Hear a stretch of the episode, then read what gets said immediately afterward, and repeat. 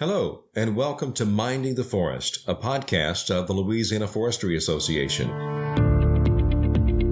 I'm Jeff Zarang, media specialist for the Louisiana Forestry Association and host of Minding the Forest, where we'll talk about sustainable forestry, how important forests are to Louisiana and its economy, and how forests benefit everyone. Today we're talking with Dr. Michael Blazier with the LSU Ag Center and Extension Service about the impacts of Hurricanes Laura and Delta on Louisiana's forest industry. Dr. Michael Blazier is with the LSU Ag Center. He is a professor and forestry research project leader for LSU. He's also the statewide forestry extension specialist for the LSU Ag Center based at the Hill Farm Research Center, a research station in Homer. Michael, welcome here. Well, it's nice to be here. Last we spoke, it was on Hurricane Laura, and actually to come forth with full information. This is the second time we sit down and do this because on the eve of Delta, we're talking about Laura, so we want to make sure we include as much information as possible. That's right. We have to stop meeting like that. Good heavens, yes, please. Um, okay, so Hurricane Laura, Category 4 storm, enters at Lake Charles blast through Louisiana did not become a tropical storm until it was practically into Arkansas. That's right. The initial damages were 758,000 acres. That's right. Calculate that um, into something visual, and it's almost twice the size of Lake Pontchartrain. That's right. That's a big area. Lay down enough timber to equal what we would normally harvest in Louisiana in a year. And that's considered all uses of, of wood, That's paper, right. lumber, manufactured uh, wood. That's right. Think about it. You you could support the entire Louisiana forest products industry with what's on the ground from uh, Laura for a year.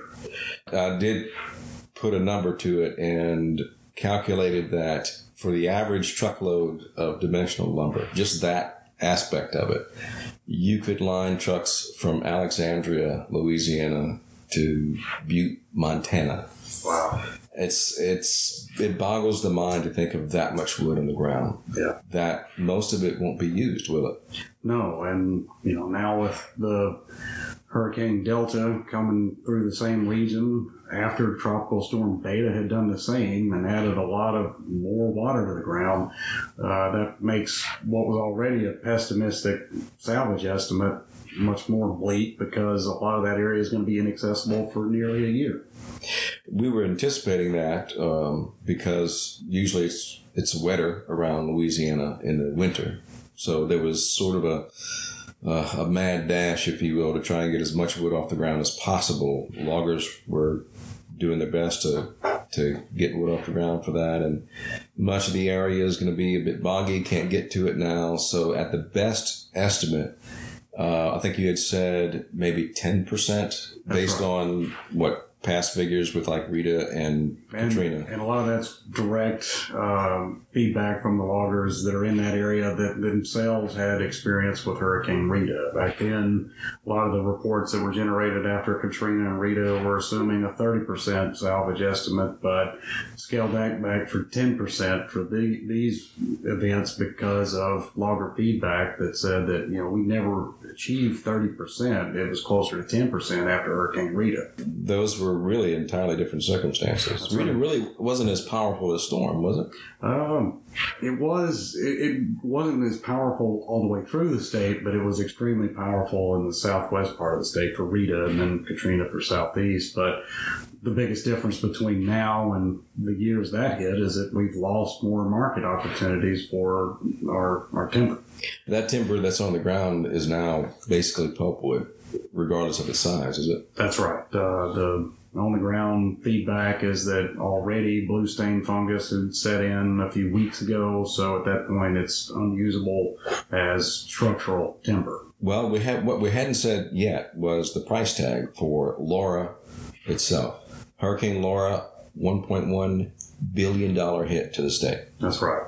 And that's an aspect of wood coming off the ground and an ancillary uh, uses, sales, businesses, jobs, things of that nature. That's right. And, and that is that is actually a conservative estimate. And think about the other things that aren't factored in when you're just doing a timber valuation of what was lost.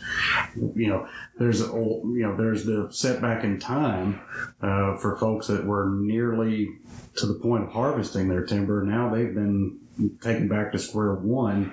There's an economic loss there that's unaccounted for so far, and then there was infrastructure damage to our, to our mills the economy right now in the forest products industry is we've just got a whole lot more wood than we could use in the markets that are available to us. With this damage looking forward, what will that mean to the market? Well, I think in in the area that was affected, uh, some of the feedback is that over time, the remaining timber should become more valuable. I mean, uh, some of the consultants I've spoken with said, you know, the growth to drain ratio is suddenly uh, more equilibrated in that area. It was already kind of a, uh, like you said, a strained situation that there wasn't as many market opportunities for the amount of wood that we had. Where now that we've lost some of that, uh, optimistically viewing it as that the remaining timber should be more valuable in the years ahead. We hope. That's right. We hope. Yeah. Well, and I know we're always pushing for more markets, hoping for more markets, but that you know, right now it's an area where GP unfortunately uh, closed down its dimensional lumber mill in DeQuincy, so that kind of hurts that that area as well. Um, so we're looking at Hurricane Delta now, uh, right on the heels of, of Laura, and you calculated those damages rather to 159,000 acres on top of the. That's the, right. Now, now there is some overlap within that acre. You know, that would be newly damaged acres within the affected area. So if you think about, uh, you know, voids in the timber, uh, you know, from down trees, there's the, the affected region is really similar, but we've got newly down trees uh, from from the next event. So now we're talking about between two storms, uh, more than twice the size of Lake Pontchartrain. Right. And acreage of, of down trees, damaged trees, anywhere from minor to extreme. That's right. There were some that would be categorized as very severe. Um, this one was more constrained to Calcasieu. Uh, you know, Vernon took a pretty good loss again. I think the reason we see uh, Vernon having a lot of timber loss per unit area I think a lot of that has to do with the presence of the Kisatchie National Forest there, where they have large, long rotation pine, and uh, you know. It, when those go down, it takes a lot of value with it. So where do we go from here? I know we had talked earlier about federal programs that will be cost share that can help what clear the ground and get ready for planting.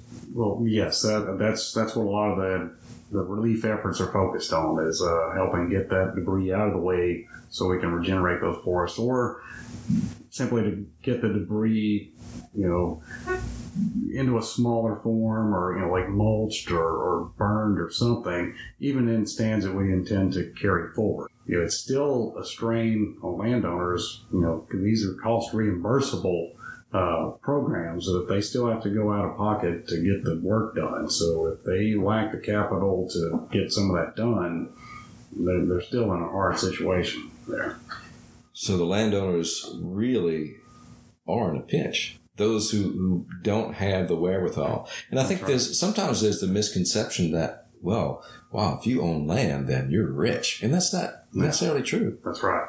So these folks have to have the capital up front in order to take advantage of what the um, Farm Service Agency has uh, to offer them. Add that to the fact they probably have home damages that they're commanding their their resources too. How do we recover? What, what do we do first? Well, I, I think the efforts that are underway right now to try to minimize the impacts of the debris is the first place to start because you know not not just insect problems it can generate is fire risk as well. So you know, think of it as a triage situation. First thing we got to do is nurse along the remaining timber to, in that region to make sure it doesn't get damaged through these secondary means in the years ahead. Um, after that, it's just getting forests replanted.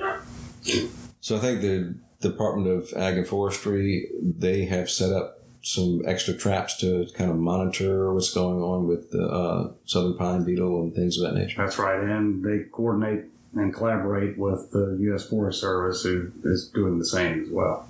Do y'all pick up any of that data and, and use that to, to help in studies? Yes, I know we have entomologists within LSU Ag Center that work in close collaboration with LDAF and uh, the uh, U.S. Forest Service to uh, help monitor and come up with new ways of helping control some of these insects. Landowners can get help with uh, the cost share programs, but they still take a huge hit because some of the timber on the ground that they anticipated being able to sell and get those resources to further their management plans.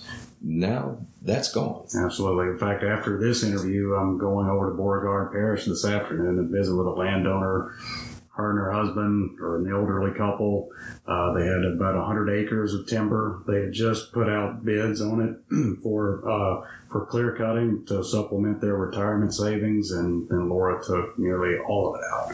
Uh, and it's heartbreaking, and I know that's one story among millions we have in this state right now. Is there any other help out there for those folks?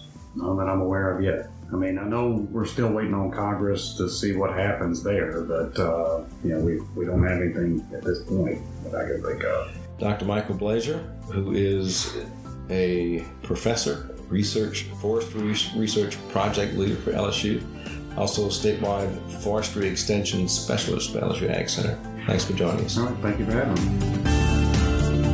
Thank you for listening to Minding the Forest, a podcast of the Louisiana Forestry Association. If you'd like to learn more about sustainable forestry, the LFA and its programs, and how you can be part of an organization that supports landowners, loggers, and wood manufacturers in the state, go to laforestry.com. Remember, at the Louisiana Forestry Association, we're minding the forest for you.